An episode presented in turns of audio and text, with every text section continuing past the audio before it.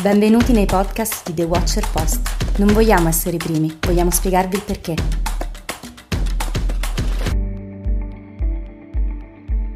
Questo è A View from Italy, il programma di The Watcher Post di dialoghi e conversazioni con i protagonisti della politica, della geopolitica, dell'economia, dell'impresa, della cultura, con me, Daniele Capezzone. Buon ascolto.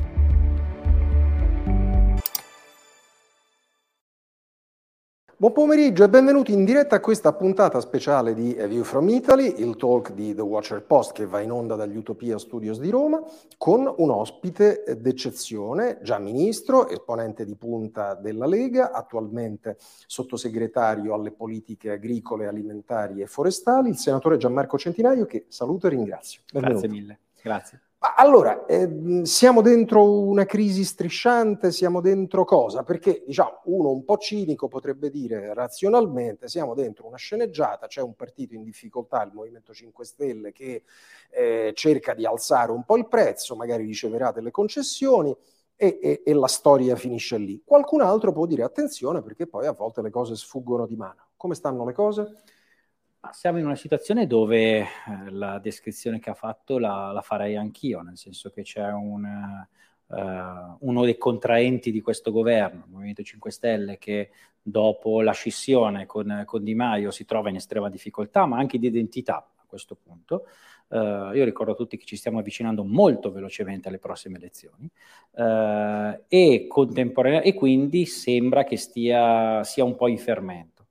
Uh, Contemporaneamente però il, la sensazione che abbiamo tutti è che poi sembra che ci sia qualche cosa tra una differenza forse di, eh, di visione tra chi è il capo politico del Movimento 5 Stelle, penso eh, l'ex presidente Conte, eh, e poi quelli che stanno nel governo, perché Conte dice una cosa e chi sta al governo gli sta dicendo un'altra e quindi forse c'è un cortocircuito tra il partito o movimento e la parte governista. Però pensando eh, all'Italia, lei ha detto in questi giorni, però è il Presidente del Consiglio che deve assumere un'iniziativa, deve rivolgersi a, a, a tutti i partiti, ai leader e trovare diciamo, una strada, un percorso ordinato da qui a fine legislatura con un'agenda condivisa. È così? Ma io sono contento che poi dopo che l'ho detto io sono usciti anche dei leader e quindi io che sono un po' nelle retrovie rispetto ai leader politici eh, ho, ho, detto semplicemente quello che pensano gli italiani, nel senso che noi stiamo vedendo, stiamo assistendo quotidianamente a tutti i leader che vanno il lunedì ci va la Lega, il martedì ci va il PD, il mercoledì ci va il 5 Stelle, il giovedì ci va eh, eh, Forza Italia. Eh, e ognuno ha delle esigenze, ognuno ha delle sensibilità, eh, però sono interlocuzioni uniche con il, Presidente, con il Presidente del Consiglio. Quello che secondo me deve servire da qui a fine legislatura per evitare fraintendimenti, per evitare anche passi avanti o passi indietro o laterali, è quello che il Presidente del Consiglio, che bene o male eh, ha un altissimo livello di gradimento, soprattutto a livello internazionale, in questo momento deve fare squadra Uh, e fare squadra vuol dire far sedere contemporaneamente chi ti sta sostenendo attorno a un tavolo, fare il punto della situazione, le cose che sono andate bene e le cose che sono andate meno bene, e poi dare e condividere una linea da qui a fine legislatura, perché se no sarà inevitabile che qualcuno comincerà a fare dei distinguo. Uh, e uh, a quel punto il, lo, lo, lo, il lavoro di governo verrà anche meno e forse avremo un Presidente del Consiglio più logoro e a noi non conviene in questo momento. Ma le faccio invece lo scenario che rassicurerebbe tanto diversi osservatori mainstream, che piacerebbe un sacco ai giornali maggiori, però non so se piacerebbe a lei e ai vostri elettori, che alla fine insomma c'è un cittadino contribuente consumatore che paga un sacco, sia di tasse sia di rincari. Lo Stato che per paradosso incassa di più con l'impennata dell'IVA a fronte di questi soldi in più, da una parte i 5 Stelle e dall'altra i sindacati apparecchiano clamorosi piani di spesa a carico di altri, il governo gliele concede per tenere buoni i sindacati e per ricomprarsi i grillini, e finisce così e, e, il centrodestra e, aggiungo io, e tutto il settore privato, autonomi, lavoratori del privato, partite IVA. E chi paga? Questo eh. è il solito ragionamento. Eh. Io anche qua sono convinto che non dobbiamo fare concessioni per accontentare Tizio Caio. Questo è un governo diverso rispetto agli altri, un governo dove la politica aveva promesso a suo tempo al Presidente della Repubblica di fare dei passi indietro, ma l'hanno promessa anche al Paese. Eh, la Lega e il Partito Democratico non hanno niente da spartire, però ci siamo messi insieme, abbiamo fatto un governo insieme, siamo colleghi, eh, non alleati, colleghi, nello stesso governo, eh, per portare a casa determinati risultati che è portare questo paese fuori da una situazione che un anno fa era critica e adesso è drammatica. Se ci mettiamo, se ci rimettiamo ad, a, a, fare le concessioni per accontentare uno l'altro l'altro senza degli interventi strutturati eh, e strutturali soprattutto, va a finire che non servono a niente e le pagheranno i nostri figli. Ma siamo al pomeriggio del 12 luglio. Lei esponente politico esperto, ne ha viste tante, aggiunga 90 giorni, 12 agosto, 12 settembre, 12 ottobre, se già fanno casino adesso, a metà ottobre sarà l'Apocalisse, mi pare, no? Da ottobre ci avviciniamo eh. al mio compleanno che è il 31 ottobre okay. e quindi e, a, e, ad, e ad Halloween, eh, dolcetto scherzetto, io vorrei evitare di trovare i partiti eh, tutti, eh, non, non, faccio il, non, faccio l'esterno, quello che guarda le cose, non sono un tecnico, sono un politico. Eh, e, e, quindi la cosa che vorrei evitare è, proprio, è questa situazione, ma è proprio per questo che il mio invito al Presidente Draghi, che ammettiamolo, per una buona parte del suo mandato, coi partiti non ci ha voluto quasi neanche parlare, perché è fuori dubbio questa cosa, eh, dando lui l'agenda e soprattutto dicendo lui che cosa bisognava fare e che cosa non bisognava fare. Io non dico in questo momento che bisogna far sì che Draghi faccia un passo indietro, non lo penso, non lo dico e non lo penso. Penso però che sia venuto il momento in cui Draghi metta sul tavolo davanti a tutti quella che è la sua azione di governo, la sua idea di azione di governo da qui a fine legislatura, perché la deve condividere. In caso contrario, veramente ottobre sarà il eh. tutti contro tutti. Ma per chiudere su questa parte, diciamo, di politica generale e per poi andare ai dossier che le sono più cari, ehm, senza qui ci mancherebbe ingerirci e inserirci nelle prerogative del capo dello Stato. Ma il suo ragionamento non sarebbe corroborato e rafforzato anche dalla proposta, non più di questo, di un finale di partita? Cioè, ok, facciamo la legge di stabilità, e poi proponiamo al signor Presidente della Repubblica di chiuderla lì, perché la prospettiva di arrivare a aprile, maggio, addirittura qualcuno dice giugno 23 in queste condizioni sembra francamente... No, io direi, eh. Chi... questo lo faccio, l'opinione è da Gianmarco eh. Centinaio eh. e non da... Eh, e, e non, sono, non ho condiviso la mia opinione, ma si vada a votare il prima possibile, si mettano eh, a riparo i conti dello Stato, si facciano le proposte eh, che devono servire sul PNRR, c'è tutta una serie di, di, cose che servono e che servono all'Europa, ma io eh, dei, degli appendici di legislatura ehm, assolutamente no. Non è una curiosità, è una mia piccola fissazione. Ehm, c'è questa, ormai questa vulgata che però ahimè nessuno ha smentito, secondo cui si arriverebbe in là nella primavera 23 per far fare all'attuale governo le nomine e ognuno pensa alle nomine di vertice, Eni, Enel, Leonardo, eccetera. Lei non teme che qualche partito pensi invece al sottobosco delle nomine, a, all'essere membro di CDA, eccetera, della serie. Io sono un capetto di un partitino, dovrei sfamare 40 bocche, non riesco a sfamarle tutte 40. Eh, vado da un alleato tipo PD a dire, beh, 15 me li candidi, altri 10 però vado al governo e dico me li nominate. Secondo lei qualcuno ha fatto un ragionamento così? Diciamo che a pensare male qui non si fa peccato. Io sono Uh, anch'io un discorso che ho, diciamo che ogni tanto pensando alla fantapolitica poi diventa sempre meno fantapolitica, se, sentendo e vedendo uh, alcune affermazioni o reazioni o, uh, o, o, o, precisazioni da parte di alcuni leader, assolutamente sì, soprattutto magari quelli che stanno vedendo a causa della riduzione del numero dei parlamentari, a causa magari della riduzione delle percentuali, uh, di, che, che, che, avevano rispetto all'inizio della legislatura e che vedono la propria base politica venir meno. abbiamo quattro questioni molto serie e molto gravi da affrontare in termini di policies, di, di, di questioni concrete. Almeno energia, siccità, inflazione alimentare e nello specifico dell'agricoltura anche la questione dei prodotti fitosanitari. Energia. Eh, lei si sente tranquillo guardando la situazione tra gli stoccaggi già avvenuti, eh, la grande incognita di cosa avverrà eh, il 21 luglio, se diciamo ciò che ha ridotto l'erogazione di gas russo è solo manutenzione o se invece il ricatto energetico si mostrerà nella sua totalità. Eh, acquisto di eh, quantità aggiuntive di gas da altri paesi. A che punto siamo? Lei pensa che sia venuto il momento di fare un discorso di verità agli italiani, che forse il tema non è i minuti eh, durante i quali si sta sotto la doccia, ma c'è un problema più serio di mondo produttivo. Ma assolutamente sì, io nelle, nei giorni scorsi eh, ho fatto un giro a, in alcune grosse aziende dell'agroalimentare che mi hanno fatto vedere i conti soprattutto di quelle che sono le spese legate alla produzione, quindi energia elettrica eh, e gas. Eh, in alcuni casi parliamo di quattro volte tanto rispetto all'anno scorso. Eh, parliamo di speculazione, parliamo di mancanza di materie prime, parliamo di tutta una serie di problematiche che ci sono, sono sul tavolo e sono da mesi.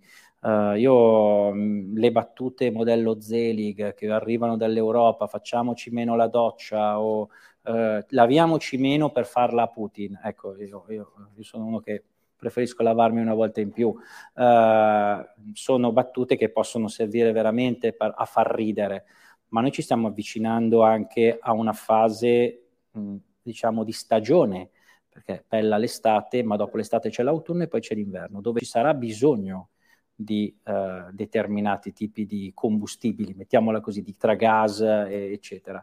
Eh, e quindi in questo momento noi dobbiamo fare l'operazione verità, ma soprattutto l'operazione dove andiamo a prendere le cose ma lo dobbiamo dire agli italiani, ma soprattutto alle aziende, per permettere alle aziende di rimanere competitive e permettere alle aziende di fare dei piani anche strategici a breve, a medio e a lungo termine, perché qui ci sono aziende che mi dicono se va avanti così io chiudo. E non sto parlando dell'aziendina piccola, con tutto il rispetto delle, per le piccole e medie aziende che sono la colonna vertebrale del nostro, del nostro paese, ma sono le grosse aziende. Ma ammesso e concesso, anzi ammesso e sperato, che in termini di approvvigionamento si mettano delle pezze rassicuranti e in termini di costi, perché finora siamo andati avanti con dei, diciamo, dei cerottoni messi dal governo, anche costosi, solo l'ultima tranche, 6 miliardi e mezzo per 200 euro, che per carità per una famiglia meglio di nulla, però ci paghi una bolletta e finisce lì. 6 miliardi e mezzo sono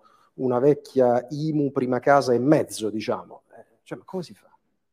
Beh, io continuo a essere dell'idea che qui qualcuno ci ha speculato, speculato tanto, tanto, veramente tanto. E cominciamo a, a ragionare bene, ma non solamente a livello italiano, anche a livello europeo, su chi ha speculato anche nei momenti in cui poteva non speculare, perché poi è facile dire Uh, eh vabbè, è scoppiata la guerra, ma qui stiamo parlando di speculazione pre-guerra anche, cioè pre-scoppio uh, di, di, di, della guerra e di conseguenza uh, il lavoro che deve essere fatto secondo me per andare a reperire i fondi è soprattutto da lì, non solo da lì, è, è vero, uh, e soprattutto soprattutto cercare di cominciare a capire, ma questo penso mi sembra che il governo già lo stia facendo, di trovare dei fornitori eh, alternativi per fa- avere una visione a medio-lungo termine, ma a breve Domanda che eh, affronta queste cose, ma ci riporta inevitabilmente alla questione politica. La, perdonerà la, l'istinto liberale, è, è, il modo più saggio per eh, lasciare più soldi nelle tasche delle persone e quindi contrastare il costo della vita, il costo dell'energia, i rincari alimentari, è quello di abbassare le tasse. Ma dove si trovano i soldi? Eh, nell'ultima legge di bilancio sono stati stanziati 80 miliardi fino al 2029 per il reddito di cittadinanza. E chi glielo dice a Conte? Cioè, eh, 80 miliardi da qui al 29 è una pazzia. Io sono, sono uno che pensa che il reddito di cittadinanza sia veramente così com'è, sia veramente una cosa che non serve praticamente a nulla. Uh, continuo a essere dell'idea che uh, anche io sono un liberale e di conseguenza pensare di poter mettere più soldi nelle tasche degli italiani vuol dire permettere di fare da un lato più risparmio, ma dall'altro lato anche più spesa, uh, più capacità di spesa e più spesa vuol dire più IVA, più movimento, più aziende che, che poi lavorano, cioè tutta una serie, un paese che si muove.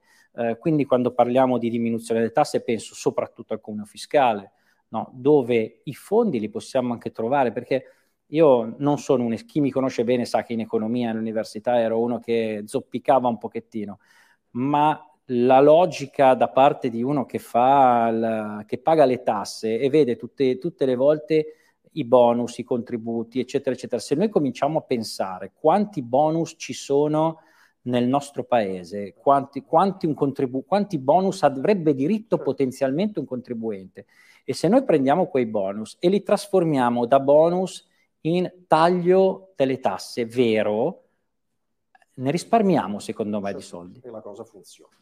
Andiamo invece a uno dei capitoli più dolorosi, siccità. Come siamo messi e che valutazione fa lei rispetto ai tempi necessari per evitare questo cancro della dispersione nella nostra rete? Allora, come siamo messi in questo momento? Siamo messi che soprattutto, allora, chi la sta pagando maggiormente, non me ne voglia il resto dell'Italia, è il, il nord. Uh, perché? Semplicemente perché il nord non era così abituato a periodi di siccità. Uh, e soprattutto perché l'inverno 2021-2022 al sud è stato un inverno molto piovoso e molto spesso è anche nevicato sui, sui rilievi. Quindi Uh, se noi andiamo a vedere la media delle precipitazioni al centro-sud quest'inverno e la media delle precipitazioni al nord, soprattutto nella zona delle Alpi, c'è una disparità pazzesca. Allora, e quindi uh, la situazione di crisi la sta vivendo in questo momento la, soprattutto la pianura padana, perché anche delle coltivazioni che hanno bisogno di più acqua. Uh, penso soprattutto al riso, che è quella più, più, di tutti, ma anche il mais, i girasoli, i pomodori, i pomodori nella zona di Cremona e Piacenza, che è uno dei distretti di produzione di pomodori più importanti d'Italia.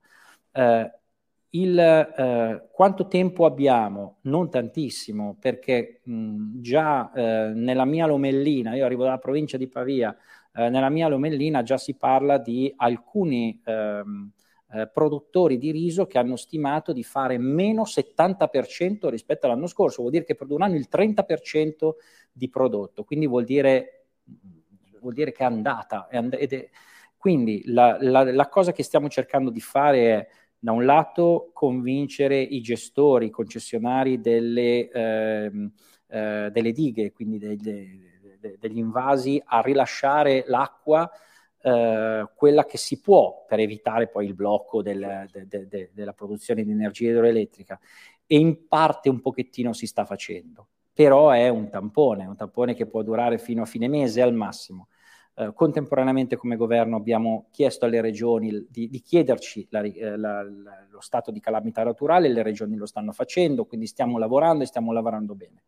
Eh, vediamo che cosa si riuscirà a fare e soprattutto vediamo quali saranno soprattutto le coltivazioni che avranno bisogno di più interventi, perché non è l'agricoltura a 360 gradi, c'è qualcosa eh, che riusciamo a salvare. E invece sulla parte, diciamo, più proiettata nel tempo la dispersione della rete, anche qui non è che uno ce l'ha con i grillini, ma tutta questa retorica per anni, acqua pubblica, acqua pubblica, acqua pubblica, e, e poi però serve invece qualcuno che faccia gli investimenti, perché se no la rete in Italia è incredibile, va, va disperso dal 50 al 70%.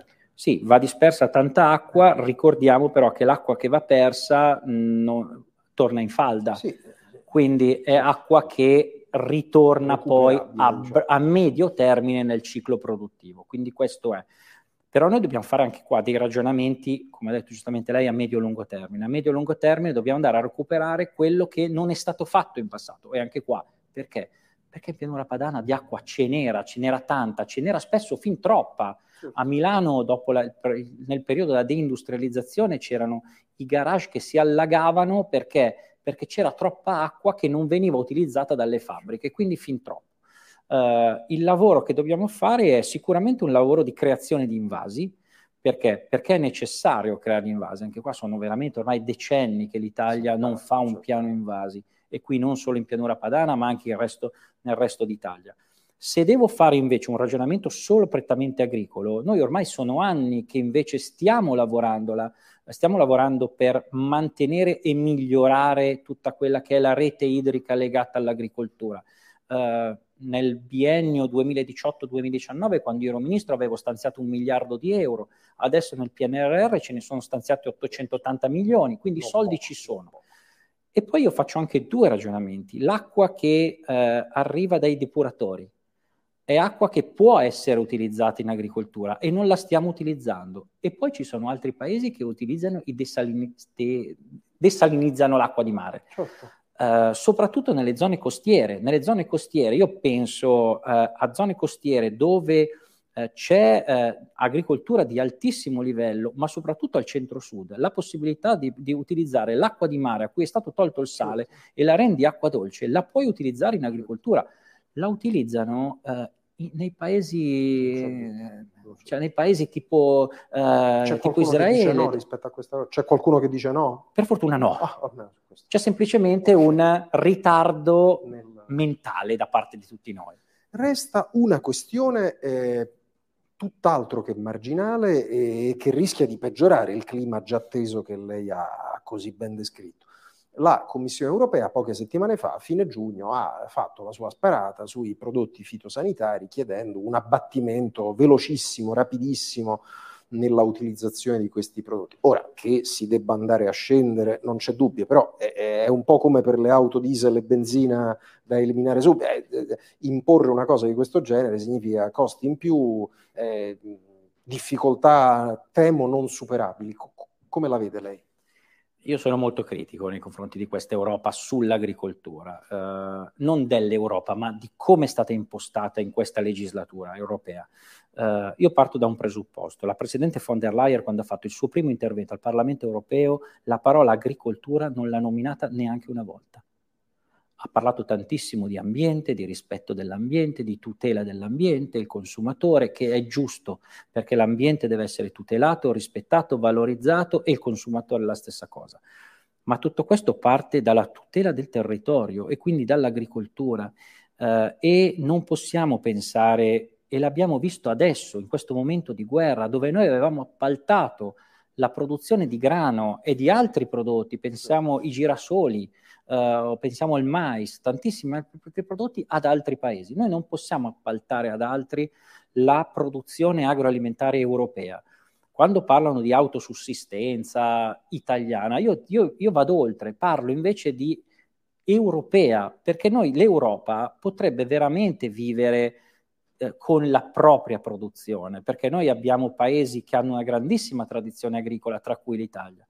Uh, e quindi, però, se noi cominciamo a dire che gli agricoltori sono cattivi e di conseguenza gli agricoltori Inquina. non inquinano, la zootecnia inquina più la zootecnia di, della centrale di Chernobyl, e poi cominciamo a dire che ci sono i prodotti fitosanitari, che bisogna tutelarci i cittadini dei prodotti fitosanitari. Senza i prodotti fitosanitari cosa andiamo? All'agricoltura ottocentesca poi diciamo che non possono essere utilizzati i prodotti derivanti dalla ricerca scientifica. Poi ci dicono, ci vengono a dire che dobbiamo essere il più biologico. Io, a me va bene essere più biologico, ma dobbiamo anche produrre quantità oltre che e qualità. A prezzi, e a prezzi ragionevoli. ragionevoli. Allora, se io metto all'agricoltura europea tutti questi vincoli, i prodotti europei hanno un... Allora, gli agricoltori diminuiscono perché non è più conveniente produrre e la, il livello medio dei prodotti aumenta.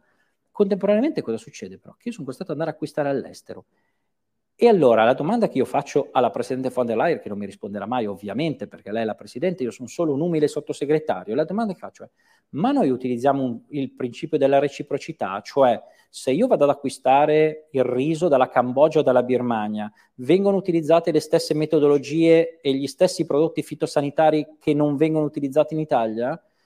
La stessa tutela del lavoro che abbiamo in Italia, oppure i prodotti che arrivano dal Nord Africa, i prodotti che arrivano da, eh, dalla Cina, i prodotti che arrivano... Come sono stati prodotti? Certo. Eh, dalla, eh, la carne che arriva dall'Argentina o dal Brasile, ma come viene allevata? La domanda che io faccio è questa. Allora io preferisco avere un'Europa a cui io permetto di poter vivere anche con i propri prodotti, che sono prodotti di qualità, il prodotto europeo è un prodotto di estrema qualità, no? eh, cercando però di produrlo a prezzi competitivi. Ma da questo punto di vista, per, perdoni la domanda conclusiva, ma perché in Europa non si accontentano, diciamo così, di un elemento di trasparente informazione al consumatore? Questo prodotto è stato realizzato così, te lo faccio sapere, questo è il prezzo, più alto, più basso, a seconda del tipo di...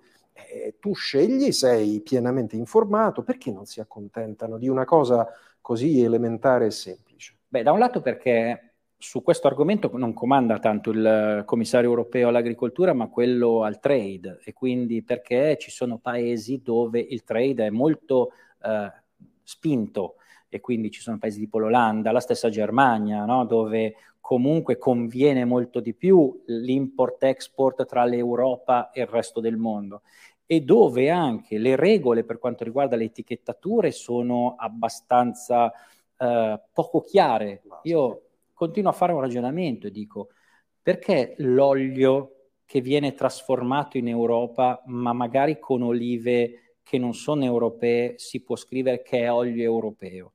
Ma perché non si può, ah, non, perché non si può eh, mh, diciamo, comunicare al consumatore in assoluta chiarezza olio certo. imbottigliato in Europa con olive fa- eh, coltivate. Magari sarà eccellente, no? Magari Infatti poi spetterà a me, cioè, consumatore, no, certo. scegliere se certo. preferisco un olio europeo, un olio italiano o, o un olio che arriva da Marte. Certo. Questo certo. deve essere, secondo me, la forza dell'Europa. Invece l'Europa tende a nasconderle determinate cose.